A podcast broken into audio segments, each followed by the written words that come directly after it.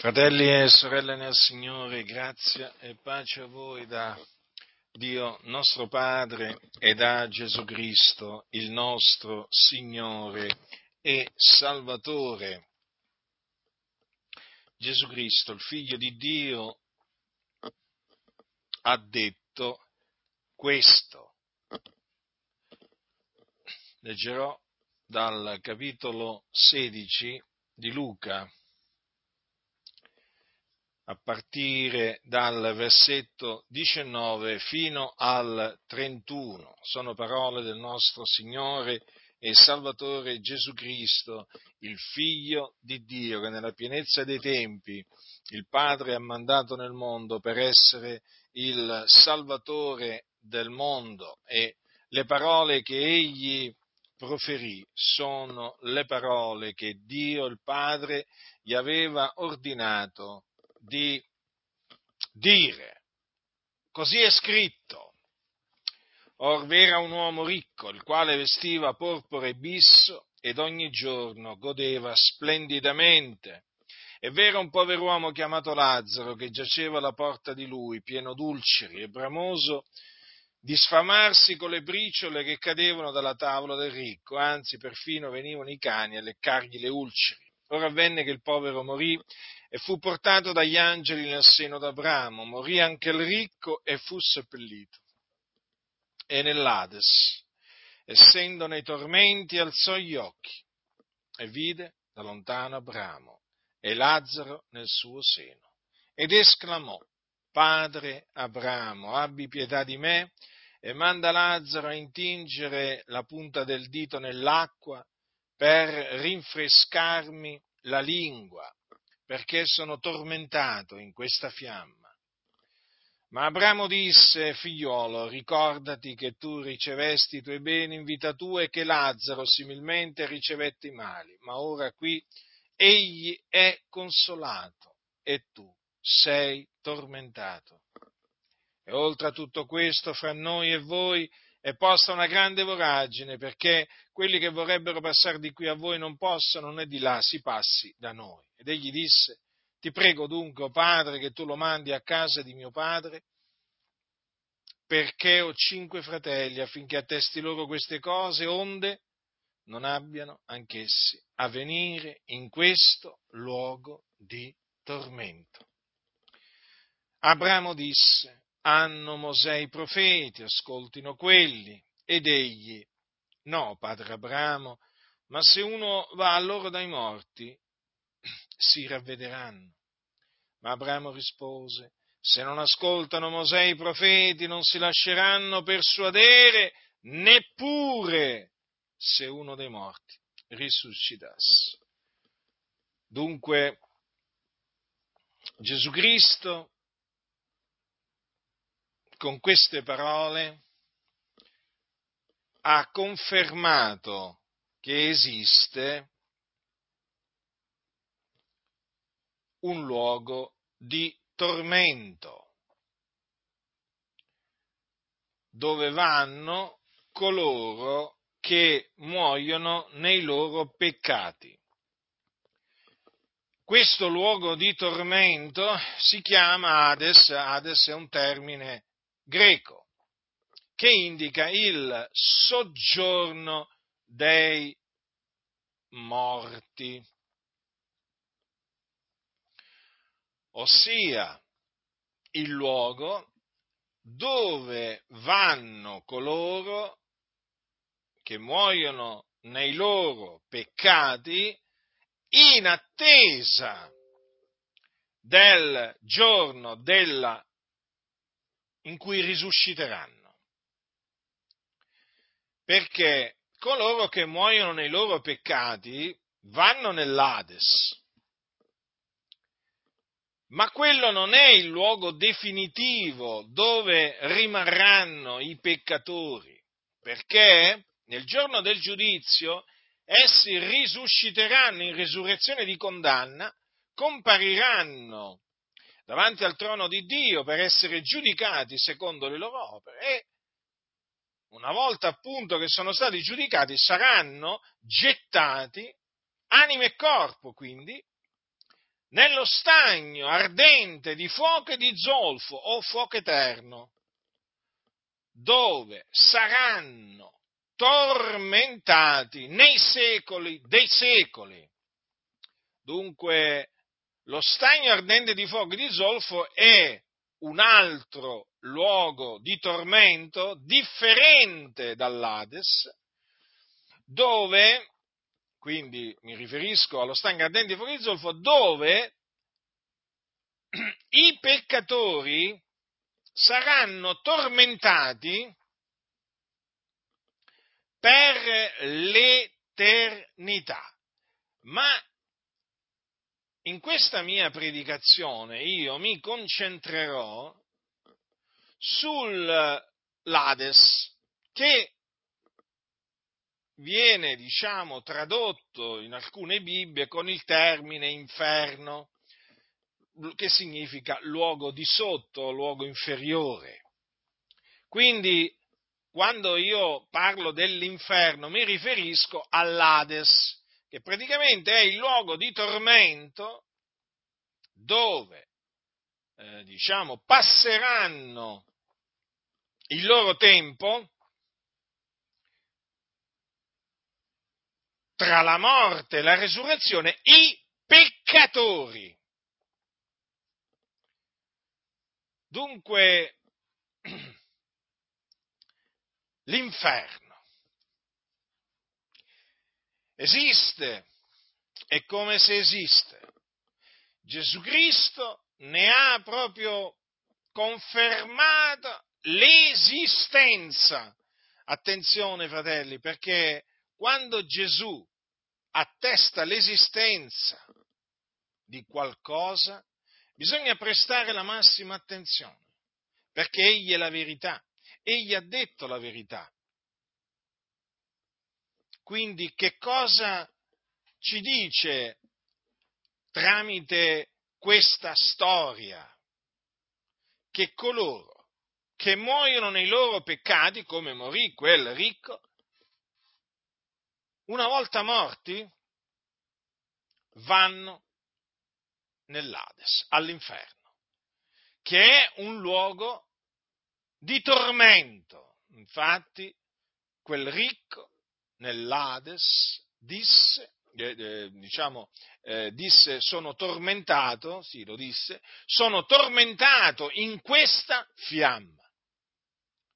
La scrittura dice essendo nei tormenti, quindi là non ci sono risatine, non c'è proprio la voglia di fare battutine, eh, di raccontare barzellette, proprio lì c'è, è un luogo di tormento, dove le anime di coloro che sono morti nei loro peccati sono tormentate del continuo, del continuo, del continuo. Non c'è acqua per rinfrescarsi, no, no, no, no, no. C'è il fuoco. E appunto in mezzo a questo fuoco le anime sono tormentate.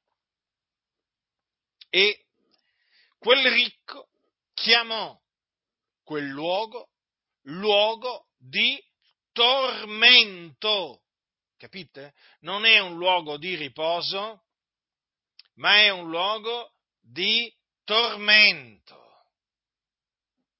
Beh, d'altronde, in mezzo al fuoco non può che esserci un tormento, ed è un tormento continuo, che non smette mai che non smette mai, che non smette mai.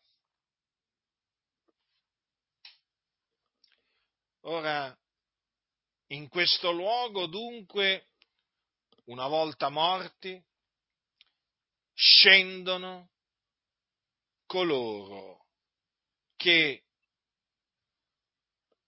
muoiono nei loro peccati.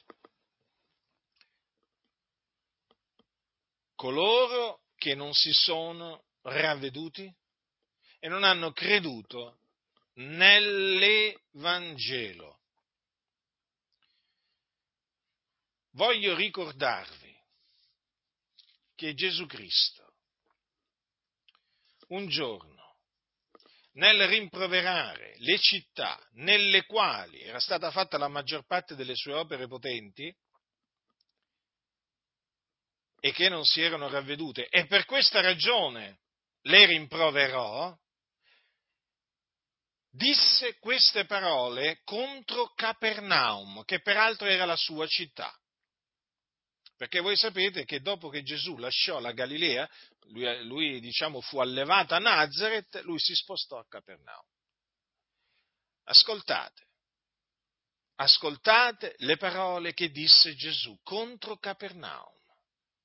E tu, o Capernaum, sarai tu forse innalzata fino al cielo?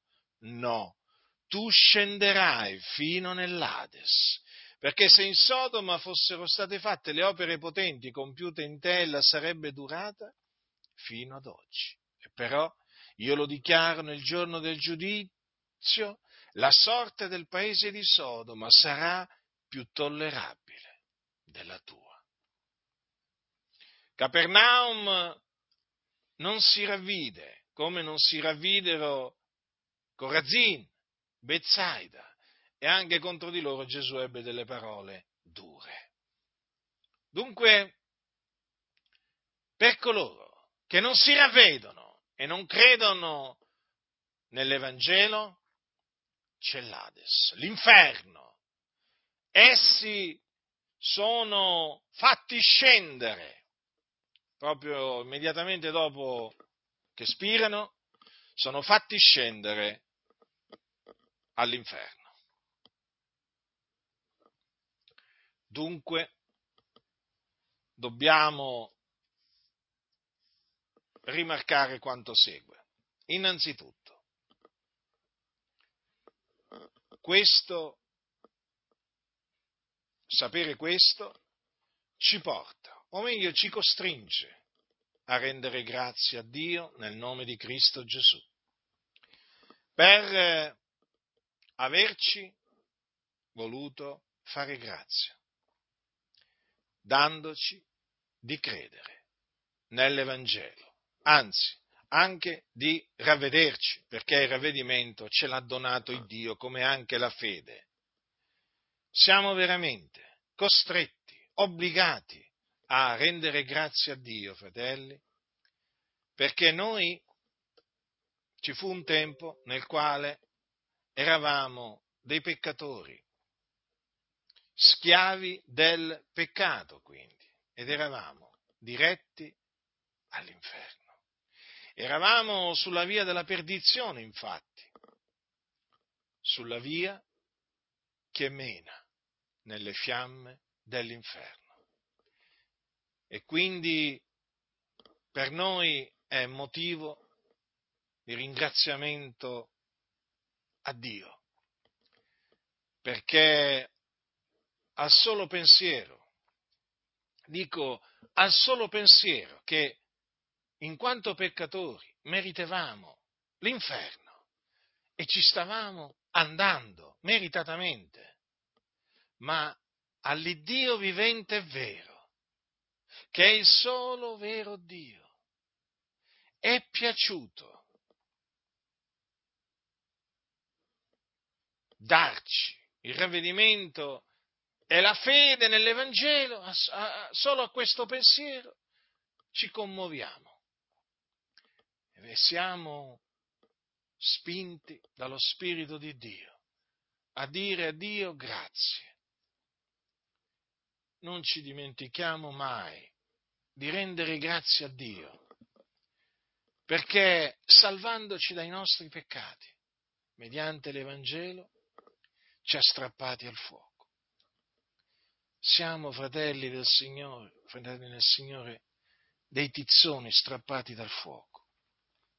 Eravamo diretti all'inferno. Meritevamo di andare all'inferno. Io stavo andando all'inferno. Infatti, io ricordo ancora da adolescente che io avevo una paura terribile di morire, perché sapevo che meritavo l'inferno. Sapevo che stavo andando all'inferno. Perché? Perché non ero nato di nuovo non mi ero ravveduto, non avevo creduto nell'Evangelo e quindi non ero nato di nuovo. Io lo sapevo, ero pienamente consapevole di questo. E infatti spesso ci riflettevo. Certo, non è che lo andavo a dire a qualcuno, però dentro di me ragionavo, ragionavo, ragionavo, facevo tanti di quei ragionamenti dentro di me. Dicevo, ma se io morissi in questo momento? E guardate che ero solo eh, quando, quando dicevo tra me e me queste, queste cose, dicevo, ma se io morissi in questo momento andrei all'inferno. Ma che mi è valso vivere? Che mi è valso questa vita? Avrò vissuto inutilmente e mi ritroverò all'inferno. Sapevo di essere la pecora perduta. E ricordo quando vidi la morte a faccia a faccia alcune settimane prima che il Signore si compiacesse di salvarmi, eravamo andati con dei ragazzi in una sorgente di acqua in Ticino, eh, la Svizzera praticamente, la, la, la Svizzera italiana sarebbe. Era estate, io mi ero diplomato da poco e andammo là per, per passare un pomeriggio così. E, e, io quel giorno stavo per morire in, quella, in quell'acqua fredda, gelata, mi ricordo ancora, era gelatissima, eh, di quella sorgente che è un, un luogo visitato appunto da coloro che, diciamo, vogliono divertirsi andandosi a fare un bagno in questi, in questi fiumi o in queste sorgenti della Svizzera italiana. E ricordo che mentre stavo annegando, eh, colui che si era gettato per salvarmi non riusciva a tirarmi fuori dall'acqua. E eh, un altro giovane invece che si trovava a qualche decina di metri distante da me, fu avvisato da un compagno che gli stava a fianco, che gli disse appunto facendogli segno che io mi trovavo in grandissima difficoltà e che avevo bisogno di essere, di essere aiutato. Perché proprio a questo ragazzo? Perché questo ragazzo aveva da poco finito di fare un corso, un corso proprio per salvare le persone che annegavano. E non lo dimenticherò mai per tutta la, la mia vita, come appunto perché riuscì a vedere con la coda dell'occhio destro, arrivare con, una velocità enorme questo giovane e quando arrivò, siccome che ancora ero cosciente, mi disse quello che dovevo fare. Mi disse innanzitutto di stare calmo e poi di prenderlo, di afferrarlo in una certa maniera. E io feci come lui mi disse di fare. E lui con calma mi tirò fuori e mi salvò. E come faccio a dimenticare quel giorno in cui veramente stavo per morire? Ma il Signore aveva decretato di salvarmi e quindi non potevo morire, ma io non lo sapevo. Io non lo sapevo che il Signore mi aveva eletto a salvezza prima della fondazione del mondo, come non sapevo che il Signore mi aveva appartato per l'Evangelo, sin da quando ero un bambino, non sapevo tutto ciò. Ma il Dio, naturalmente, affinché si adempisse il suo disegno, impedì che io morissi. Però il ricordo è indelebile e quando ci penso dico, Signore, grazie. E allora io avevo questa paura e poi naturalmente questo fatto, eh, questo fatto, già, se già prima avevo paura di morire, perché sapevo di essere un peccatore sulla via della perdizione, sapete, questo fatto mi ha scosso, mi ha scosso profondamente, tant'è che poi, dopo alcune settimane, quando mi trovai in Inghilterra in vacanza e mi ritrovai sotto una tenda di evangelizzazione, eh, una di quelle sere veramente, fui con, convinto di peccato, dal Signore, dallo, dallo Spirito di Dio, e mi umiliai davanti al Signore, ravvedendomi, credendo in Lui. E così quella sera di agosto il Signore mi salvò. E la paura di morire svanì immediatamente. Da quel giorno non ho avuto più paura di morire, perché quando il Signore ti salva, ti salva. Quando il Signore ti salva, ricordati, diventi una persona nuova, una nuova creatura e comincia a percorrere una via nuova, che è la via della salvezza, la via che mena in cielo nel regno dei cieli e quindi colui che viene salvato non ha più paura di morire perché? Perché ha la vita eterna. E quindi ha la certezza che quando morirà si dipartirà dal corpo e andrà ad abitare col Signore nel regno dei cieli, dove si riposerà dalle sue fatiche. Che differenza, che differenza tra il regno dei cieli è l'inferno. E dunque è chiaro che noi ci rallegriamo nel Signore, perché ci ha strappati al fuoco e ci ha dato la vita eterna. Noi abbiamo la vita eterna in Cristo Gesù nostro Signore. È il dono di Dio che ci ha dato e quindi siamo grati a Dio per questo, abbiamo una grande gioia perché sappiamo appunto che se persevereremo fino alla fine nella fede, alla fine del nostro corso, quello che ci aspetta è la gloria, è il riposo, lassù, dove non c'è più pianto, non c'è più morte, dove appunto si sta con il Signore, si va ad abitare con il Signore dove ci sono gli angeli di Dio, miriadi, miriadi, miriadi di angeli, dove c'è il trono di Dio, dove Dio è assiso sul trono. Considerate dunque su quale via noi siamo. Noi siamo sulla via santa che mena nel regno dei cieli.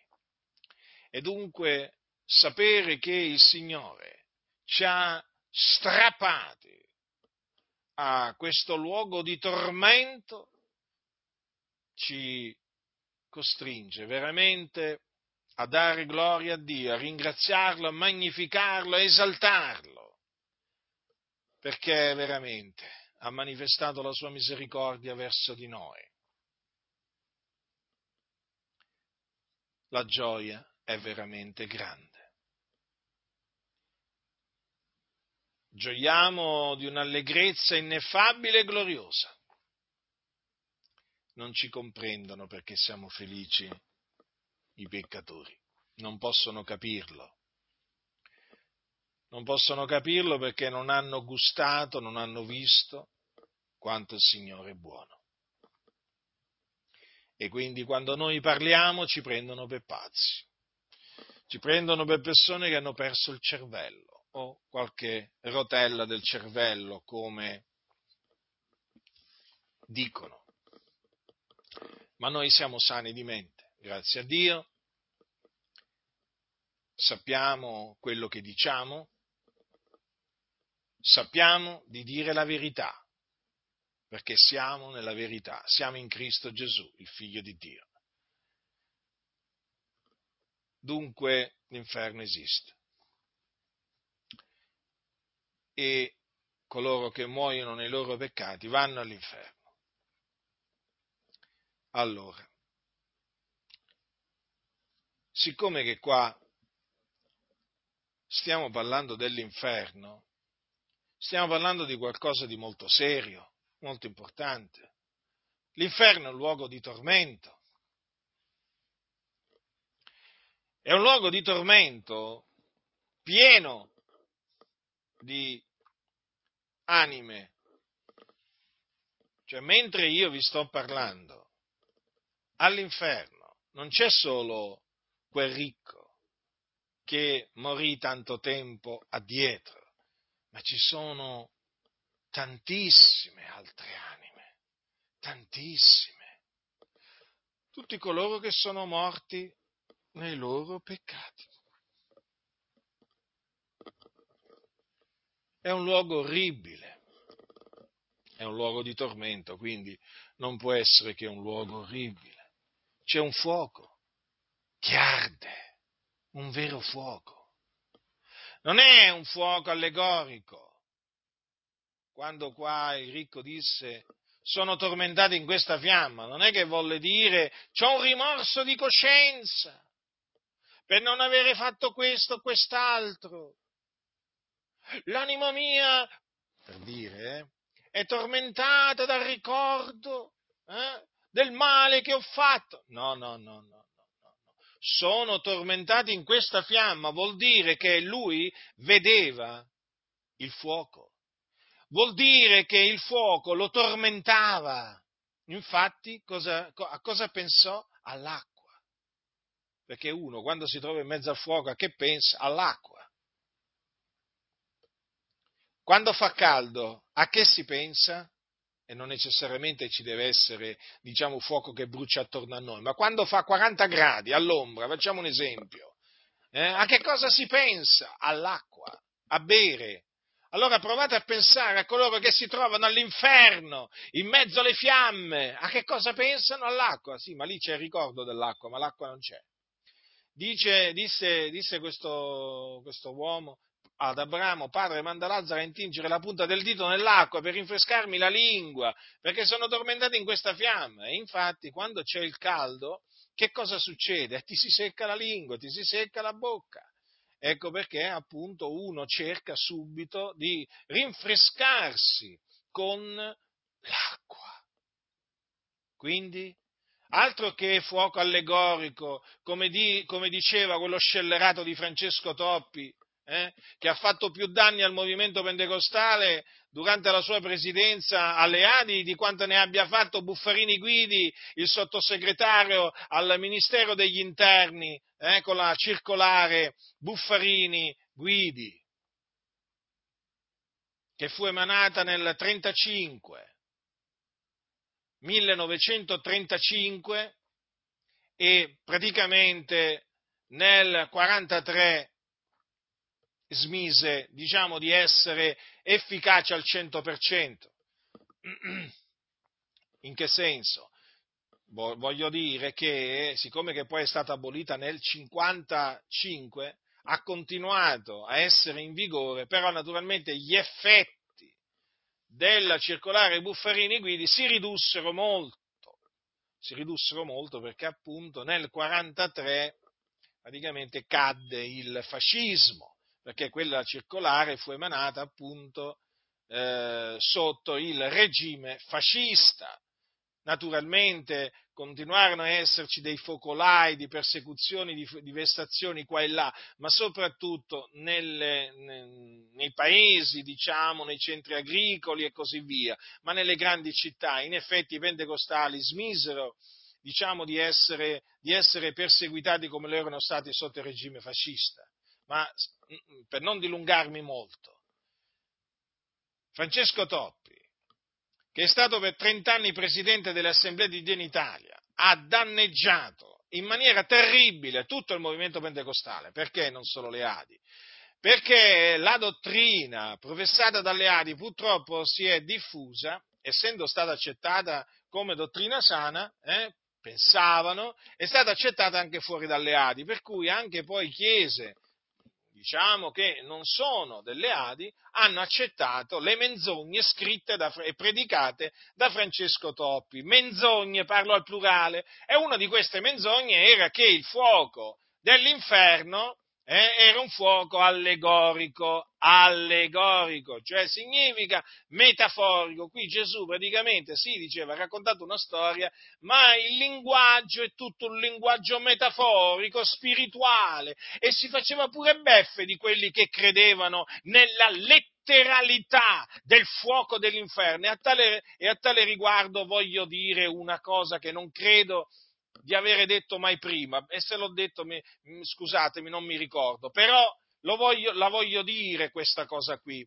Ho saputo che, eh, questo naturalmente l'ho saputo nell'immediatezza della morte di Francesco Toppi, eh?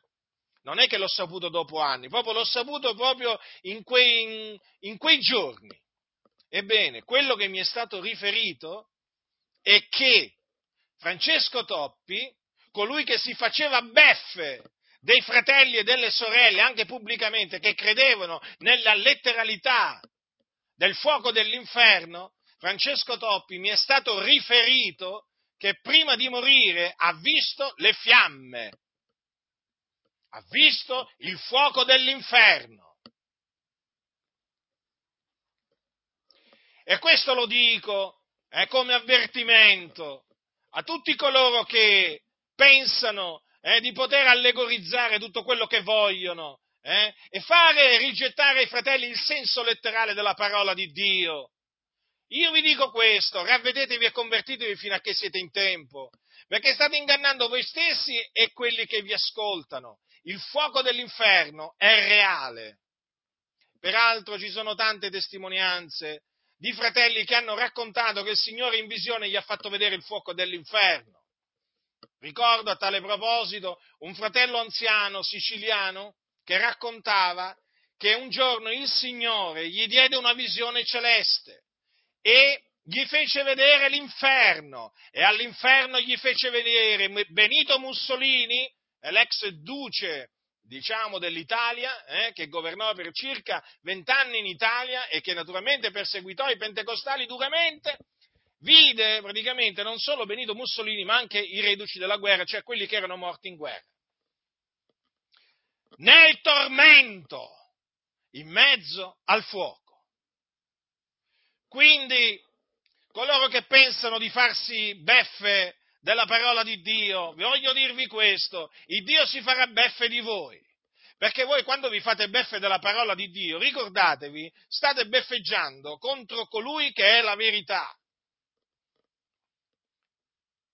Quindi dico queste cose per avvertire i soliti noti eh, che appunto pensano da dietro i pulpiti perché hanno un pezzo di carta che gli ha rilasciato una scuola massonica, perché ormai le scuole bibliche vanno chiamate così, scuole massoniche, dove ti insegnano i principi della massoneria.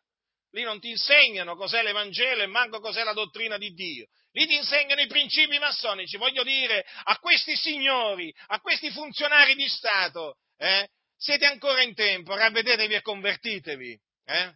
perché altrimenti il fuoco proprio lo vedrete proprio, eh? ma proprio lo vedrete.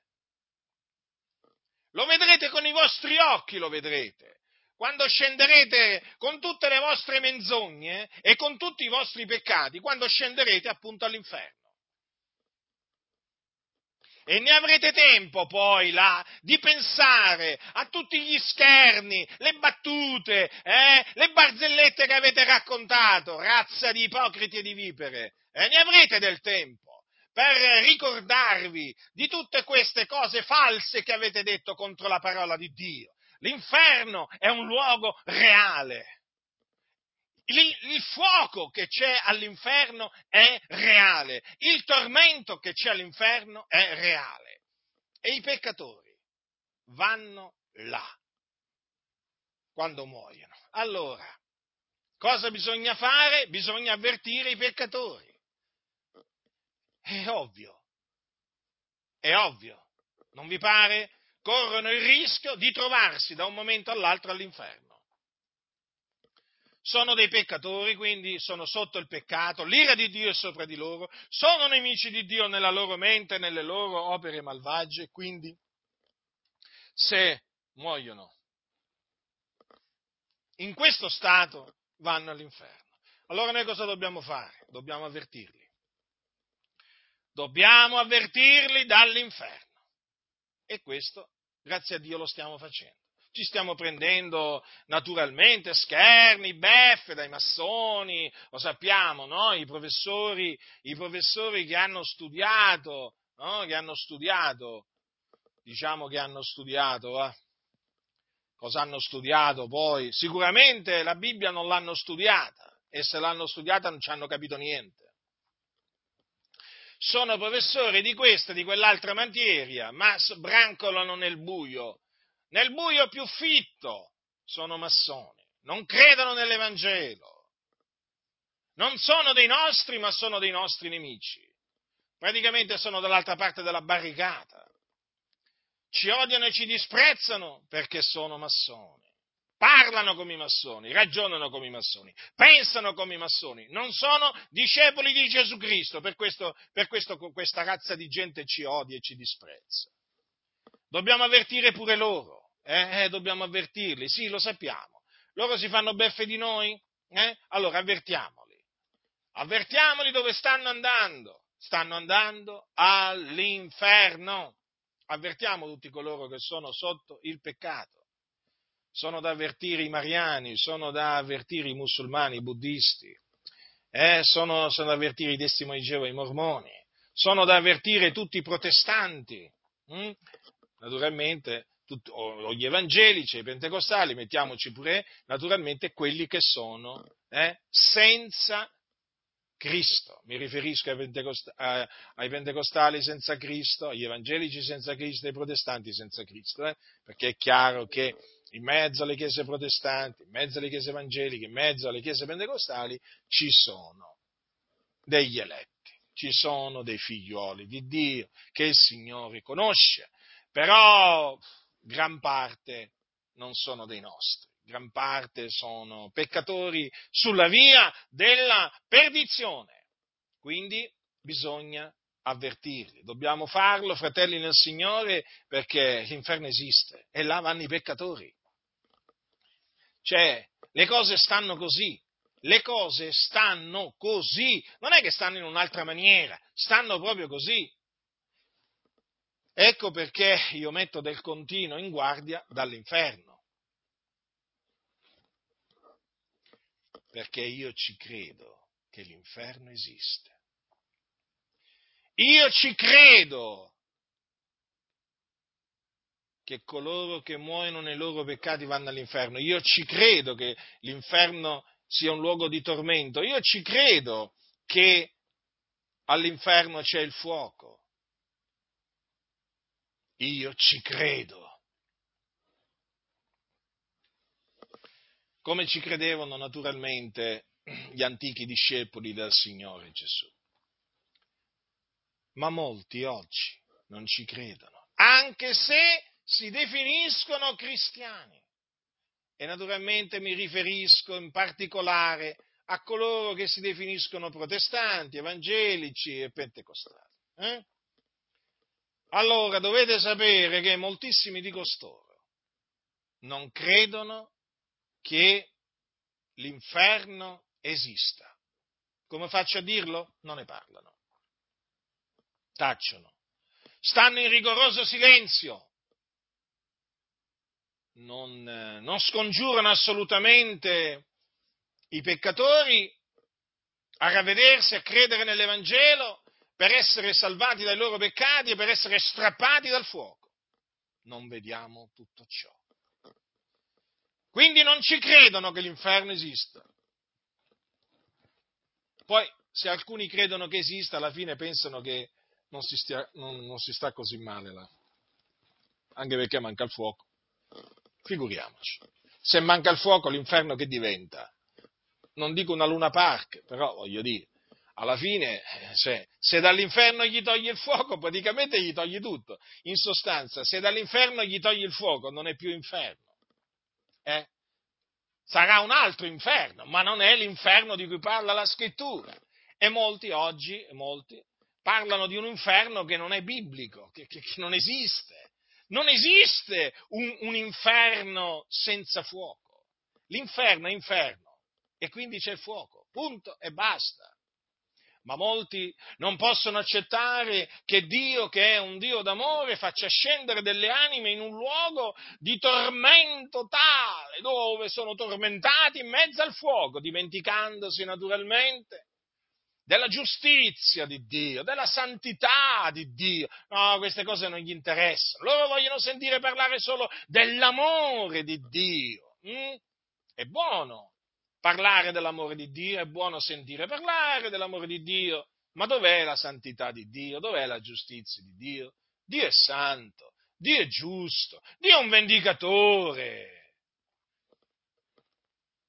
Ma voi dove pensate che vadano i, gli omicidi?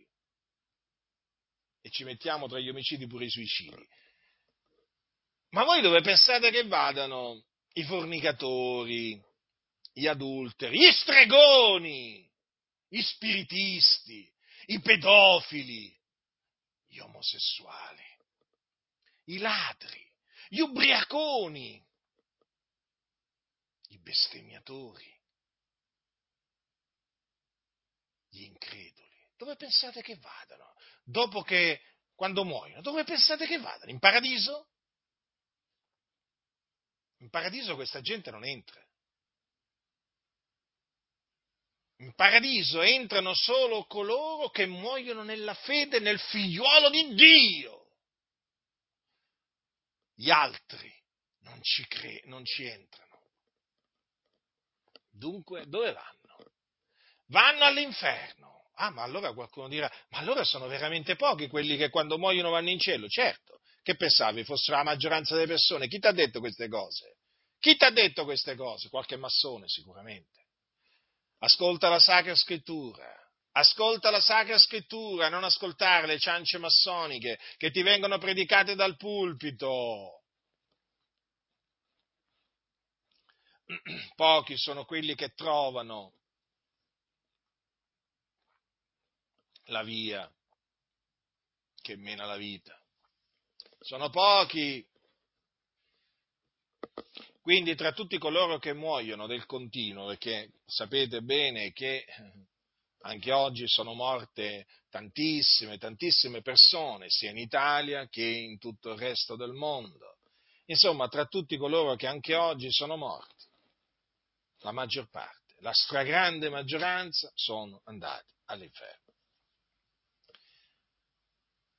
Quindi l'inferno siccome è un luogo di tormento, eh, chiaramente noi siamo costretti a mettere in guardia. Ma quelli che non mettono in guardia dalle, dal, dall'inferno è perché non ci credono.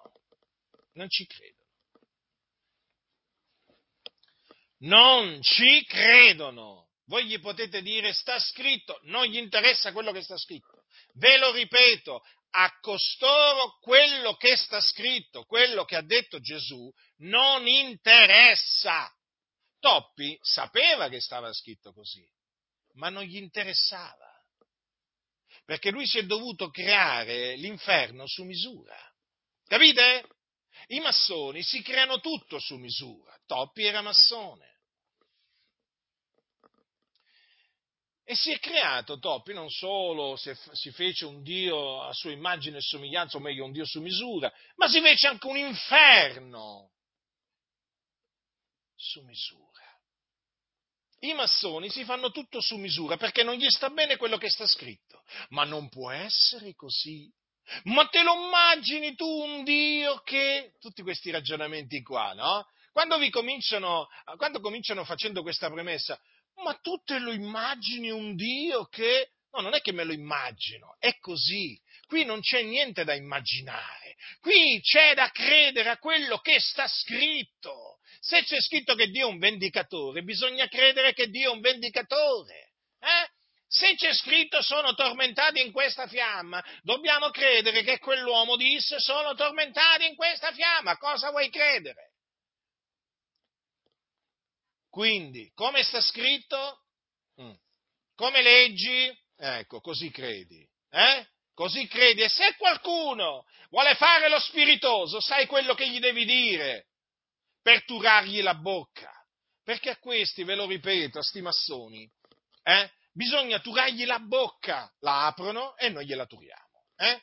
Gliela turiamo con la parola di Dio, naturalmente, senza alcuna violenza fisica, naturalmente, ma con la parola di Dio gli deve essere turata la bocca, perché è una bocca infernale la loro, da cui escono menzogne a valanga, a valanga. Questa è una delle tante, eh?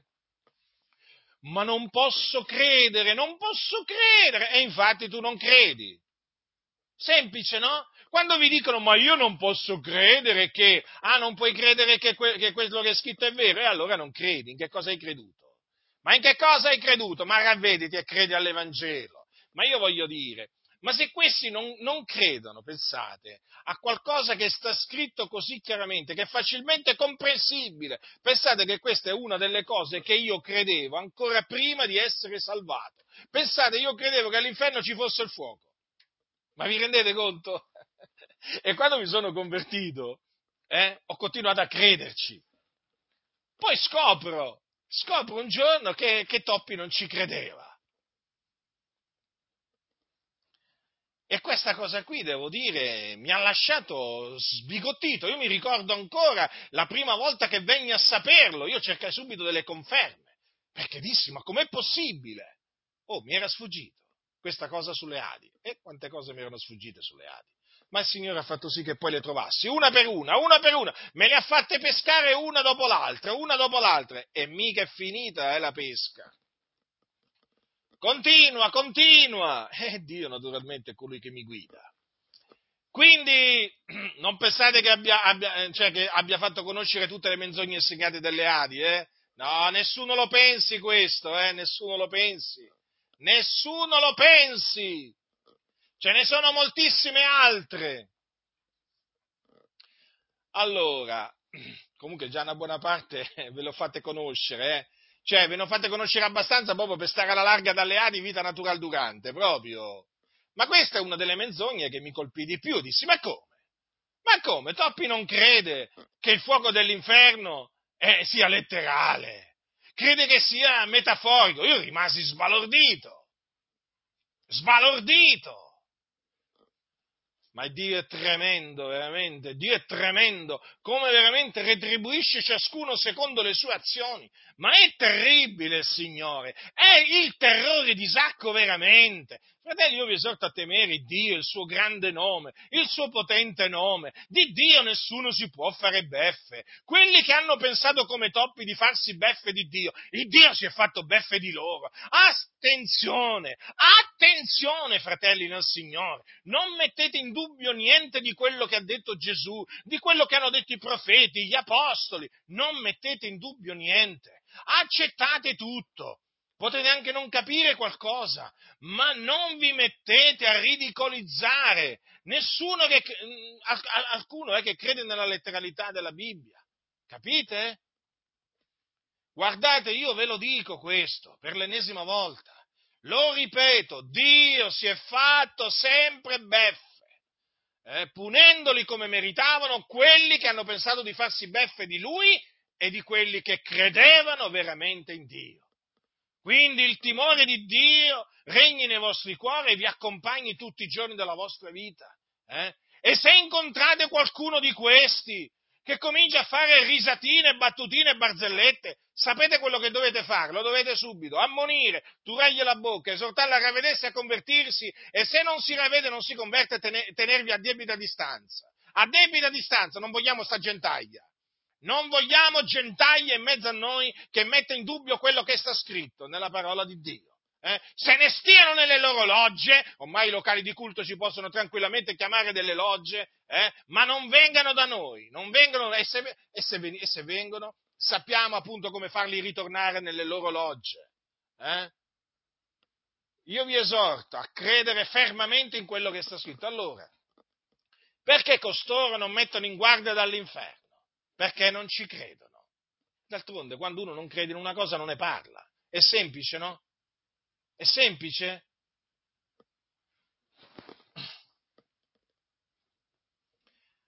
E questo è grave. Naturalmente questo è grave, perché dietro i pulpiti appunto sono in tanti che non credendo nell'esistenza dell'inferno non mettono in guardia dall'inferno. Anche perché i primi ad essere messi in guardia dovrebbero essere loro. No? Perché questi non credono nell'Evangelo. Non credono nell'Evangelo. O meglio, credono in un altro Vangelo se credessero nell'Evangelo che annunziava l'Apostolo Paolo, annunzierebbero lo stesso Evangelo che annunziava l'Apostolo Paolo, che il Vangelo che annunziava l'Apostolo Paolo è potenza di Dio per la salvezza di ognuno che crede, del giudeo prima e poi del greco. Ma non annunziandolo vuol dire che loro non ci credono all'Evangelo annunziato da Paolo. E quindi stiamo parlando di persone incredule, Guardate che nel corso del tempo si sono manifestati questi increduli, eh. certo bisogna metterli alla prova, ma si manifestano, eh? Uh, è come se si manifestano. Sono persone che non credono. Ma come? Allora non ci crede? Eh, non ci crede, non c'è niente da fare. Tu ci puoi parlare dalla mattina alla sera con questi. Non credono, ma perché non hanno la fede. Non credono nell'Evangelo e naturalmente, automaticamente non credono poi che eh, l'Evangelo, eh, diciamo, possa salvare dall'inferno. Per loro l'Evangelo è una favola, una favoletta.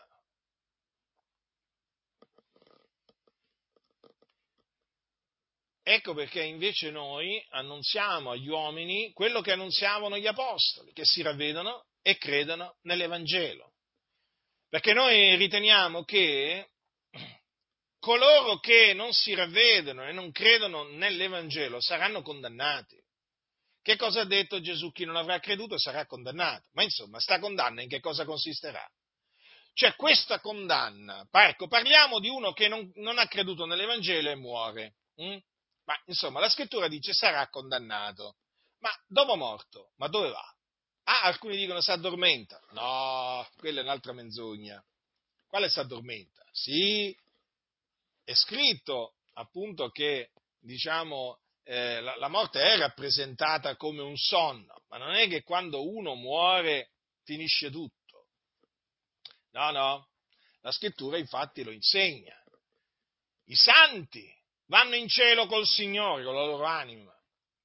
I peccatori vanno all'inferno. Quindi quando c'è scritto chi non avrà creduto sarà condannato, è evidente che nell'immediatezza cioè immediatamente dopo la morte, ci sarà una condanna. Eh? È una condanna, attenzione, temporanea però, ma sempre di condanna si tratterà, perché appunto saranno condannati all'inferno. Eh sì, poi naturalmente in quel giorno chiaramente, dopo che avranno subito il giudizio, saranno proprio gettati nello stagno ardente di fuoco e di zolfo e allora lì ci sarà proprio la condanna eterna, la punizione eterna. Eh? Questa, diciamo, è una, una condanna temporanea nel senso che è quella che subiranno tra la morte e la resurrezione i peccatori. Ma di condanna si tratta. Cioè, non è che la si può chiamare in un'altra maniera. Eh? Cioè, quello che costoro sperimenteranno tra la morte e la resurrezione, lo si può solo, diciamo, eh, voglio dire, eh, chiamare una punizione, condanna, giudizio, ma sicuramente è qualcosa di tremendo. È qualcosa di tremendo. Dunque, chi non avrà creduto sarà condannato. E allora? Siccome che noi desideriamo la salvezza dei peccatori, proprio noi desideriamo che gli uomini siano salvati.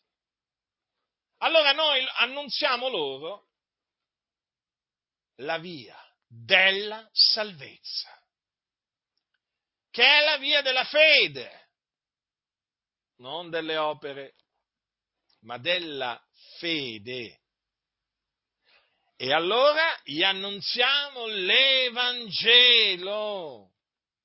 la buona novella che Gesù è il Cristo, che è morto per i nostri peccati, secondo le scritture, che fu seppellito, che risuscitò dai morti il terzo giorno secondo le scritture e che apparve ai testimoni che erano stati innanzi scelti da Dio. Questo è l'Evangelo che annunziamo agli uomini affinché, credendo in esso, essi siano salvati dai loro peccati, giustificati, riconciliati con Dio e strappati al fuoco dove sono diretti. Avete compreso perché annunziamo loro l'Evangelo? Mm? Per questa ragione.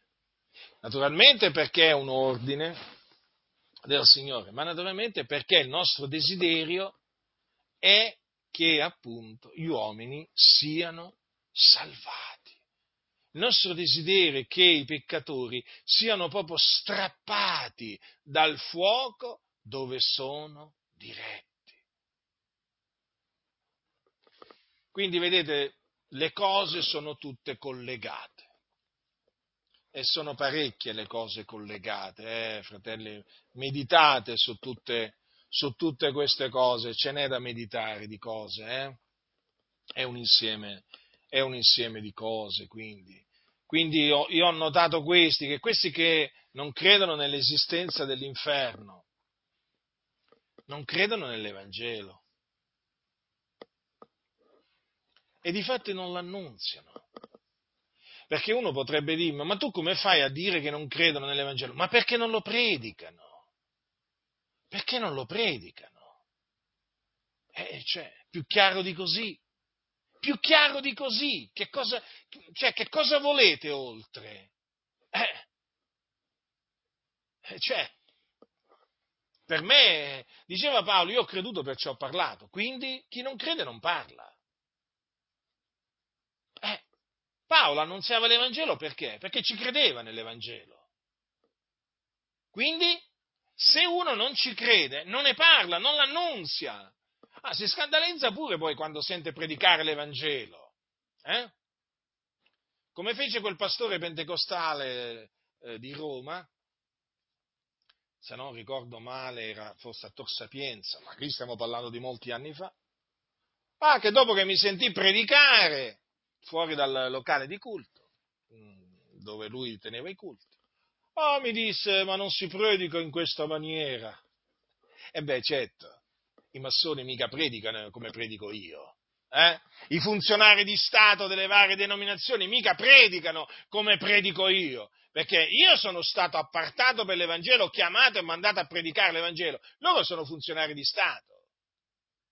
Loro sono dei burattini in mano alla massoneria che fanno quello che la massoneria gli comanda di fare, dicono quello che la massoneria gli comanda di dire, e per cui che cosa vi aspettate? Che questi predicano l'Evangelo, che mettono in guardia dall'inferno? No, no, no, no, assolutamente, assolutamente. Alcuni dicono, eh, per esempio, ci sono quelli che dicono a questi pastori, dovete tornare al primo amore. Ascoltatemi, fratelli, io capisco la, buona, buona fe- la vostra buona fede, ma guardate che questi il primo amore non l'hanno mai avuto. Questi il primo amore non l'hanno mai avuto, perché questi non hanno mai creduto nell'Evangelo. Si può dire di tornare al primo amore a uno che aveva creduto nell'Evangelo, ma questi non hanno mai creduto nell'Evangelo, non sanno nemmeno cos'è l'Evangelo. Si scandalizzano quando sentono predicare l'Evangelo, ti dicono così non si predica. E come si predica allora? E che si predica? E che predichiamo? Il Vangelo di Bergoglio? Eh? E che predichiamo? No, quale Vangelo predichiamo? Così non sia, eh? Noi predicheremo il Vangelo con l'aiuto che viene da Dio, l'Evangelo che predicavano gli apostoli. Eh? Noi non predichiamo l'Evangelo che predicano i falsi apostoli. Noi predichiamo l'Evangelo che annunziavano gli apostoli. Quello che annunziano i falsi apostoli, se lo tenessero per loro eh, noi lo confuteremo, lo distruggeremo, metteremo in guardia dal loro falso Vangelo, ma non si attecchirà a noi. Quindi non credono, non credono che esiste l'inferno. e infatti non avvertono dall'inferno. L'inferno non esiste per loro. Considerate voi, cioè per costoro, è come se non esistesse. Cioè, ma io dico, è evidente che non ci credono, perché se ci credessero che i peccatori corrono questo rischio, se ci credessero veramente che i peccatori vanno all'inferno, ma li avvertirebbero, ma li avvertirebbero, li avvertirebbero del continuo. E come li avvertirebbero? Dicendogli ravvedetevi, convertitevi dalle vostre vie malvagie, credete nell'Evangelo, gli annunzierebbero l'Evangelo, ma questo non fanno, non lo fanno. Gli vanno a dire, senti, Gesù ti ama, amico mio, Gesù ti ama, ti accetta così come sei. Eh? Questa è la buona notizia che, che portano loro.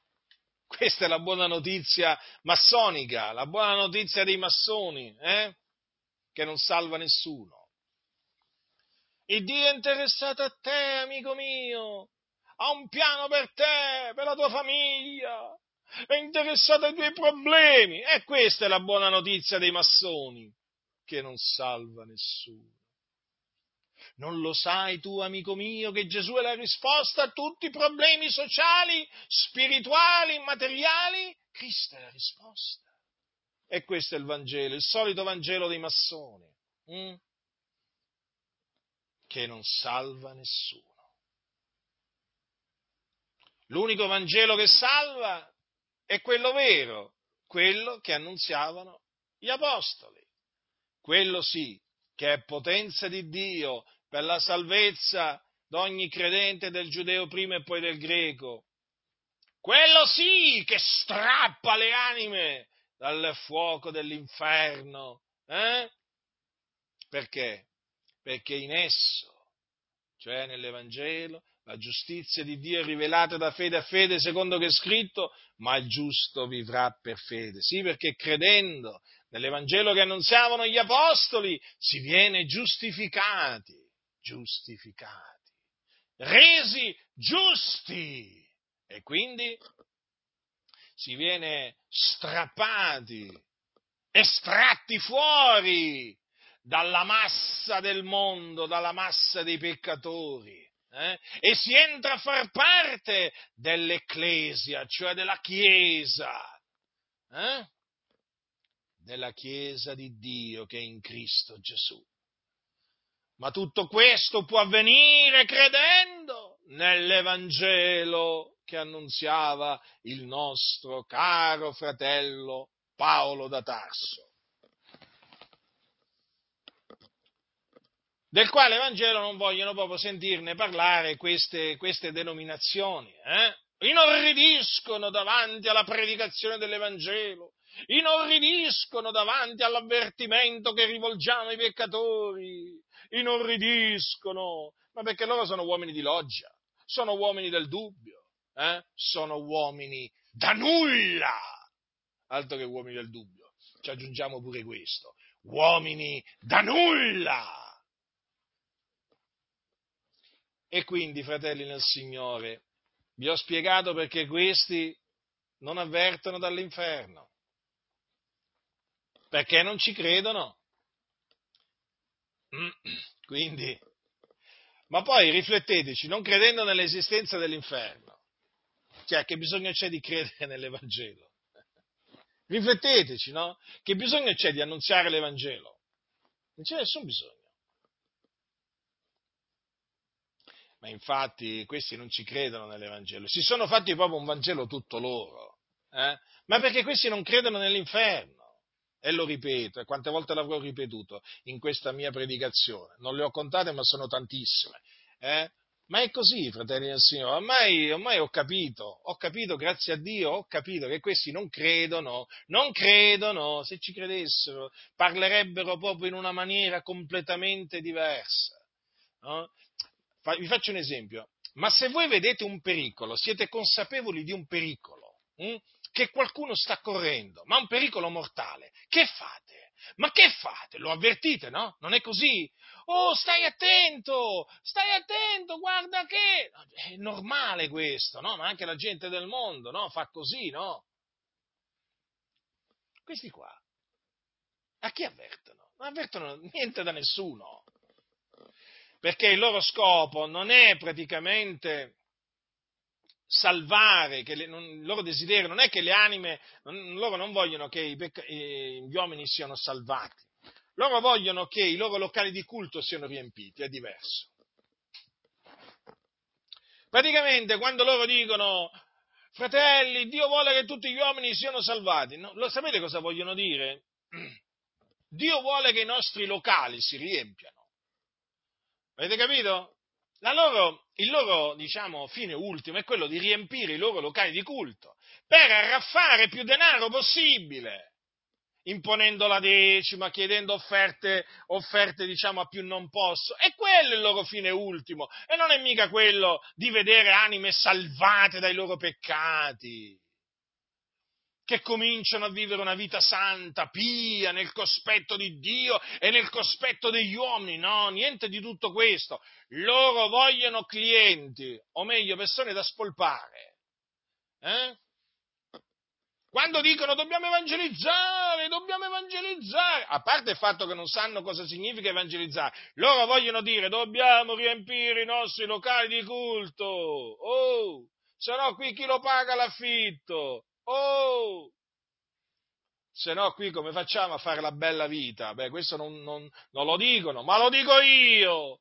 Sti serpenti cosa vogliono? Non che le persone siano salvate, che i loro locali di culto, le loro organizzazioni siano piene, piene di allocconi, di creduloni, eh?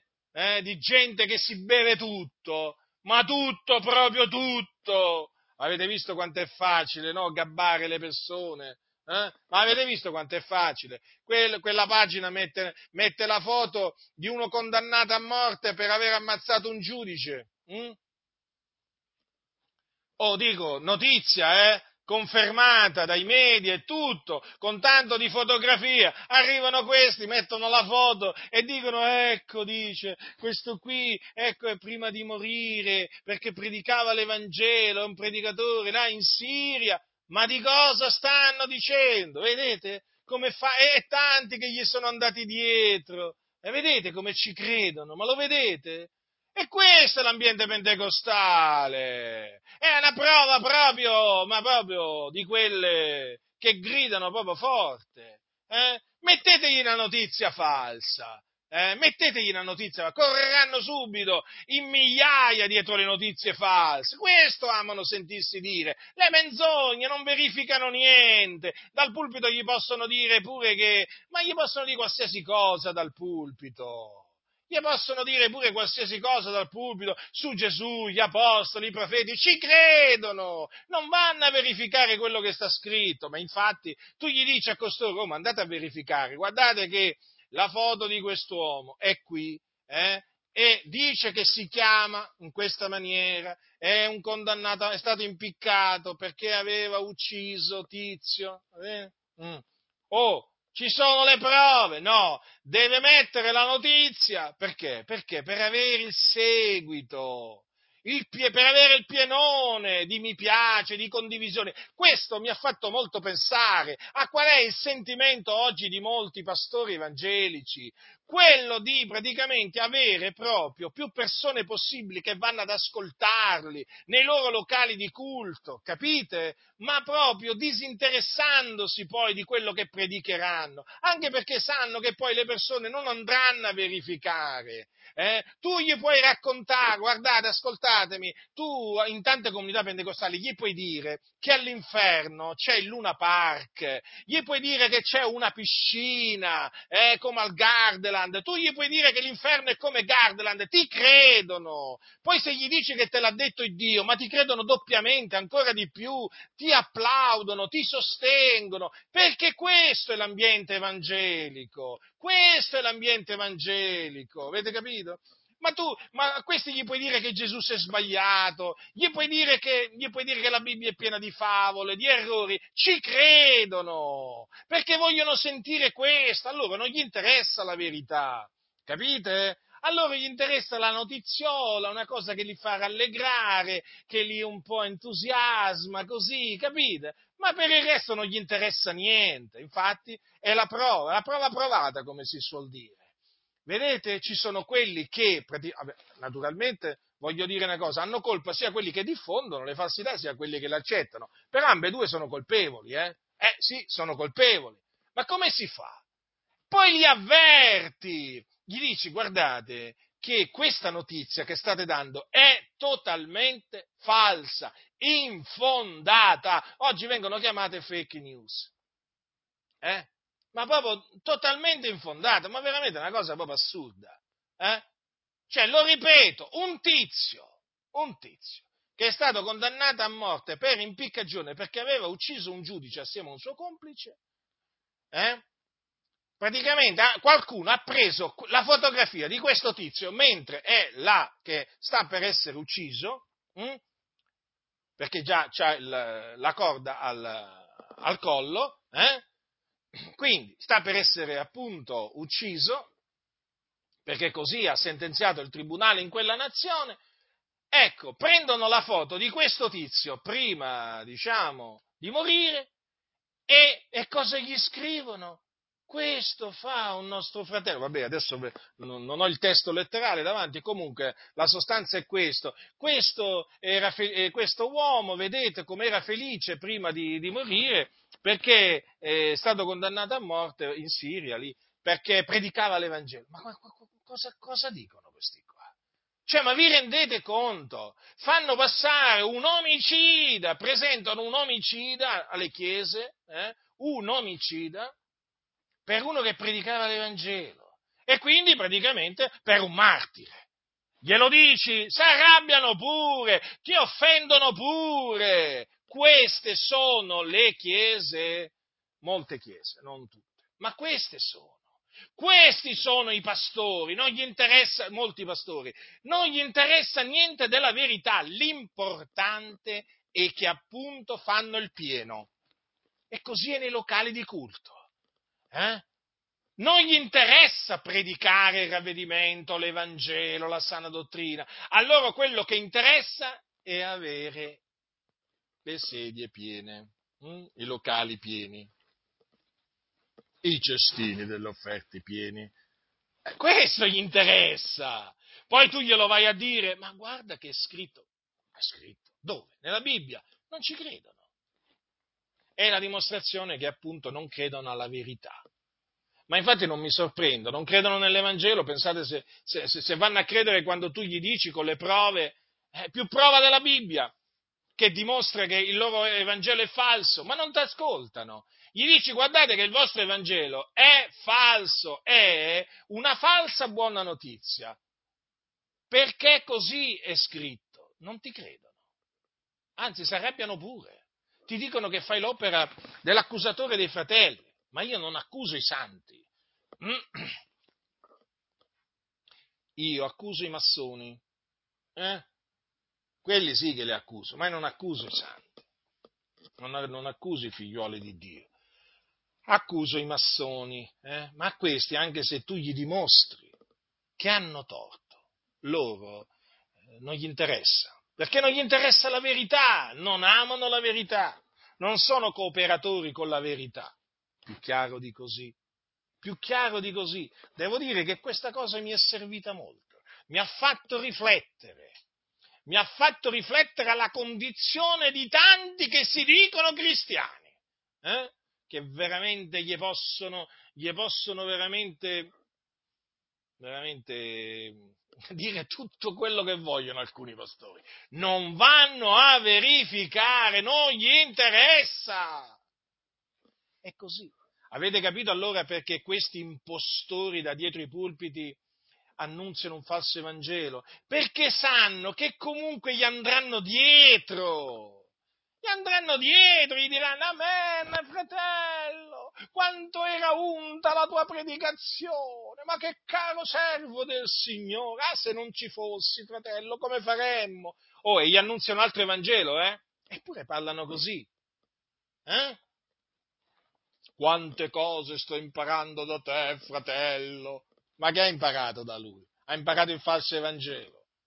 Questi qua, non sapendo cos'è l'Evangelo, naturalmente, mm, si può presentare chiunque a dire vi predico l'Evangelo, annunziando un altro, un altro Evangelo, e questi gli crederanno. Ma perché questi non vanno a verificare se questo sta veramente annunziando l'Evangelo di Cristo Gesù. Capite? Quindi siate prudenti, fratelli. Quindi vi stavo dicendo che a questi non gli interessa proprio niente di salvare le persone, a loro vogliono veramente eh, riempire i loro locali di culto, farsi un nome. Eh, spesso vogliono naturalmente i loro locali pieni anche per poi, nel senso, barattare il, il, il voto perché poi ci sarà il solito politico di turno che avrà bisogno dei voti e allora in tempo di elezione poi il cosiddetto pastore si metterà d'accordo con il, con il politico e gli dirà senti qua, io ho otto voti da darti, tu che mi dai? Adesso naturalmente estremizzo un po', comunque il discorso è proprio questo, perché chiaramente cosa succede? Che un locale pieno è un bacino, diciamo, di voti notevole. Avete capito? È tutto un giro, è tutto un giro, fratelli del Signore. Io credo che le persone intelligenti abbiano capito ormai cosa sono le denominazioni. Hm? Abbiano capito cosa sono le denominazioni. Sono delle, praticamente, delle associazioni fondate dai massoni per i loro scopi. Capito? Quindi, per l'ennesima volta, se c'è qualcuno che mi sta ascoltando che ancora fa parte di queste associazioni massoniche, esci e separati da esse. Quindi, l'inferno esiste, la scrittura parla dell'esistenza dell'inferno, dice eh, che cos'è l'inferno, chi ci va, la scrittura dice anche qual è la via della salvezza, e ce n'è una sola, e quindi è chiaro che è quella che bisogna annunziare agli uomini, non è che ce n'è qualcun'altra eh, di via della salvezza, no, no, ce n'è una sola, è quella che praticamente annunziavano eh, gli apostoli, ravvediti e credi nell'Evangelo. Non c'è un'altra via di salvezza, non c'è, non c'è un'altra maniera per mezzo della quale essere salvati. No, fratelli nel Signore. Quindi noi la via della salvezza la annunziamo perché naturalmente questo vuole Dio e il nostro desiderio è che proprio gli uomini siano salvati. Sì, salvati dai loro peccati e strappati dal, dalle fiamme dell'inferno dove sono, dove sono diretti. Quindi sappiate che appunto eh, è giusto nel cospetto di Dio avvertire gli uomini dall'inferno. È giusto, perché l'inferno esiste, perché all'inferno ci stanno andando. E naturalmente è giusto avvertirli scongiurandoli a ravvedersi e credere nell'Evangelo, perché questa è la via della salvezza, l'unica l'unica maniera affinché veramente gli uomini, per mezzo di cui gli uomini possono essere appunto strappati al fuoco dell'inferno dove sono diretti. Quindi nessuno vi seduca con vani ragionamenti. La grazia del Signore nostro Gesù Cristo sia con tutti coloro che lo amano con purità incorrotta. Amen.